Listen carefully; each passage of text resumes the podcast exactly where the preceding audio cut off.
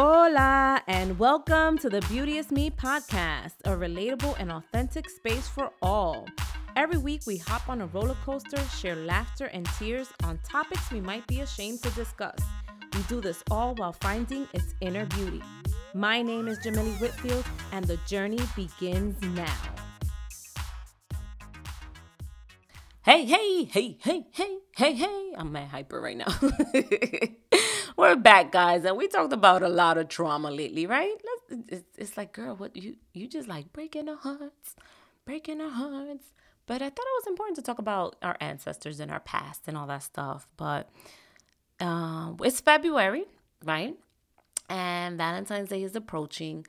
So before Valentine's Day, I thought it was important to talk about healing after a breakup. this girl is crazy. Yes, I know. So, what happens when your heart is broken in pieces? You thought you were the bestest couple, hashtag couple goals, or that you would be marrying that person. That's my boo forever, ever, ever. Breaking up, whether it's a situationship, yes, we know that that's like the new thing. People got situationships, or long term relationship, marriage, long term dating, lo que a ti te dé la gana, whatever it is, right? Tu marido, tu esposo, whatever, right?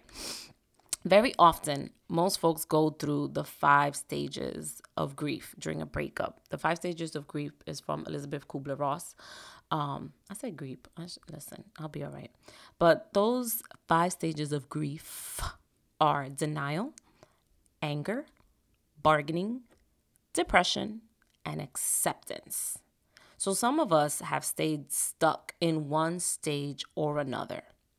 And I'm going to share a piece of my story as to how I went through some of those stages um, and how we can heal after breakup. So, when my son's father broke up with me via text message, yes, via text message, after nine years being together, I got curved via text. Could you believe that was text message? I still, you know, I still can't believe that. But still, you know, that was hard. That was really hard. We were living together and you text me like you left to work that morning and you text me. I couldn't believe it. I was devastated. I was like, how you how you gonna leave me? How you gonna wanna leave me? Right? That's how we go through. then it turned into so who you left me for?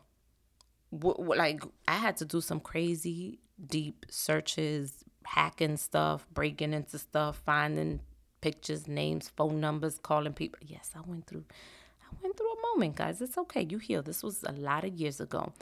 Hacked and called people, embarrassed myself, really embarrassed myself calling people like, Are you with my man? Is that why he left me for you? Lord have mercy. Yes. Jamily went there.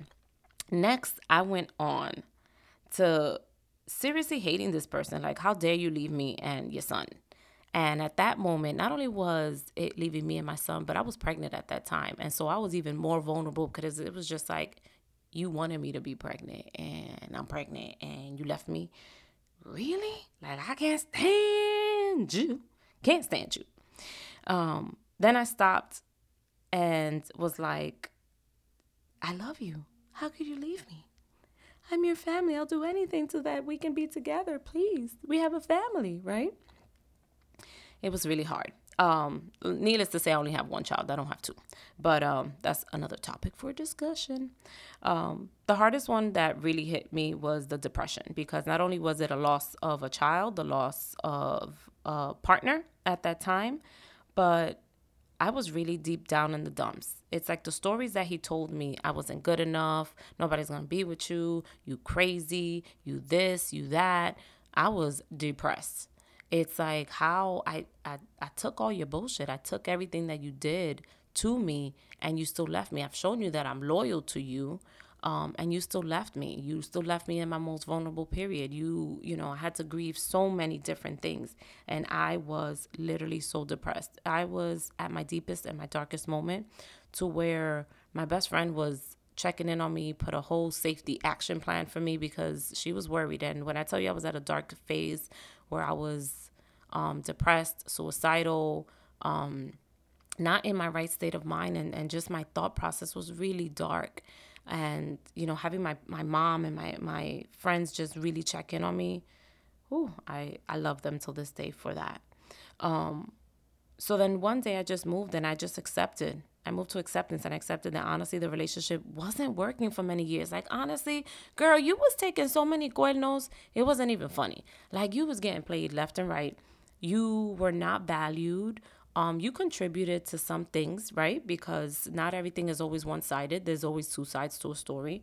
But I accepted the fact that I wanted out of the relationship a long time ago, but I never knew how to move out move along, move within myself, because I had all those stories stuck in my head. Who's gonna be with you?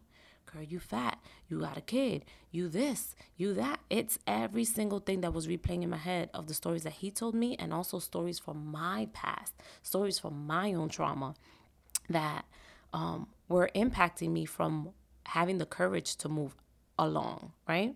So when I accepted and I was able to move along and heal, I had so much courage. I had strength. I was praying. I was in a different phase. Um, I wasn't, I, you know, the insecurities were still there, but I was accepting of it. It was weird, right? Um, when I started praying and not bargaining, because I was bargaining and I was bargaining with the Lord, I really was. When I tell you, I even went to freaking people to to for, um to go read your cards. Like I was that like girl, I was desperate, desperate. Desperate. But things changed when I started focusing on my own spiritual path. That changed for me. I was out there. I put myself out there. I started working on myself. I got snatched, lost some weight, and I started dating. And I started doing things for me, loving myself.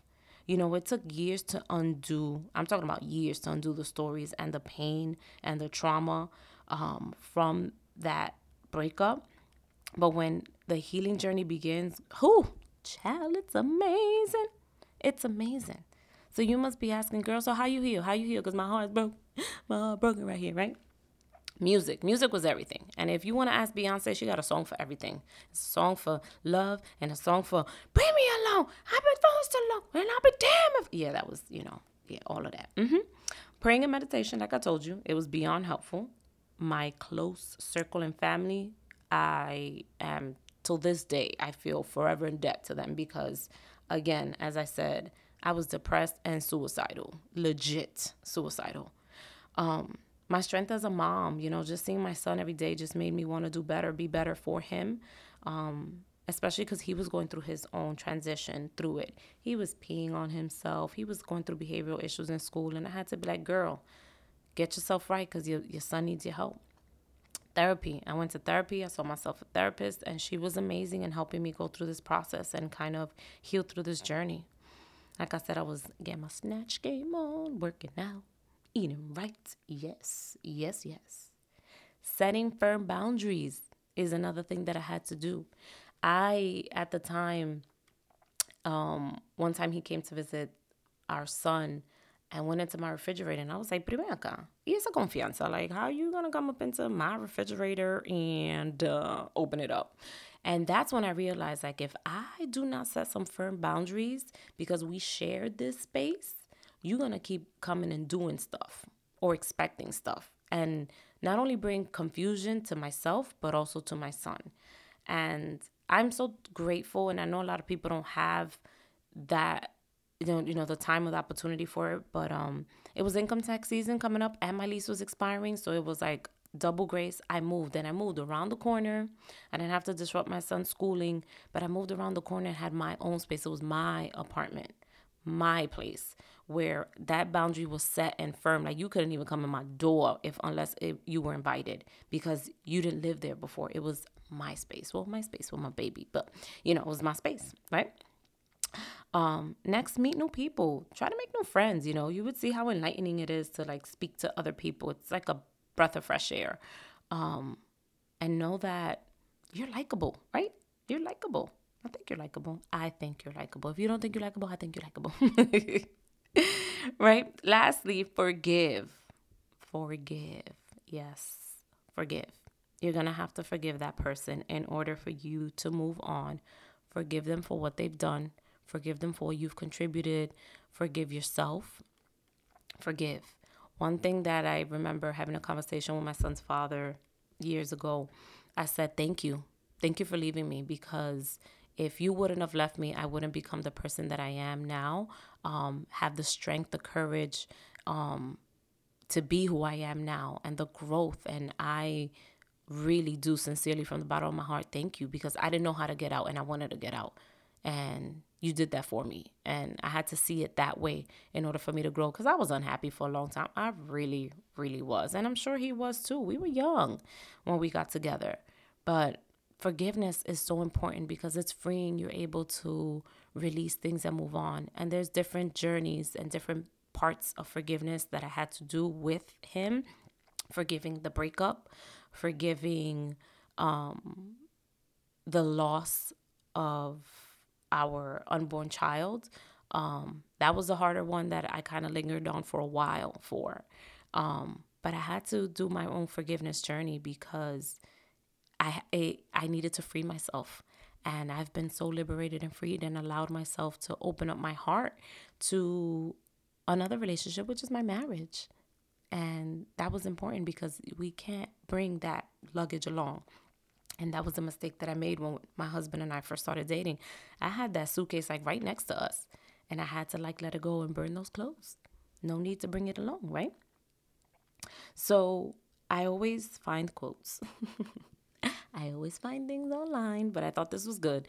This was not, there was not an author to it. So it says, Pain makes you stronger, tears make you braver and heartbreaks make you wiser. So think the past for a better future. I'm hoping that if you are experiencing any kind of heartache, breakup, Valentine's Day is triggering something for you, that you thank them for the breakup, thank them for the heartache, and know that something beautiful, beautiful, beautiful is going to come along for you. Put your best foot forward, love yourself a little bit more, and focus on you. Don't focus on the hurt, the pain, the drama, the trauma, whatever it is that's going on, focus on you. And if you have a child, I will say it's not about you, it's about your child. Let go of that bitterness, that baby daddy bitterness, or whatever. It's about your kids. That's another topic that we're going to have to have on co parenting. But that is all for today. Beauteous me. Woo woo. Thanks for listening to the Beauteous Me podcast. Please be sure to download new episodes every week and send us your girl, what were you thinking, or asking for friend stories to info at iambeauteousme.com. All entries remain anonymous. Also, don't, don't, don't, don't, don't forget to rate, review, and hit the subscribe button now.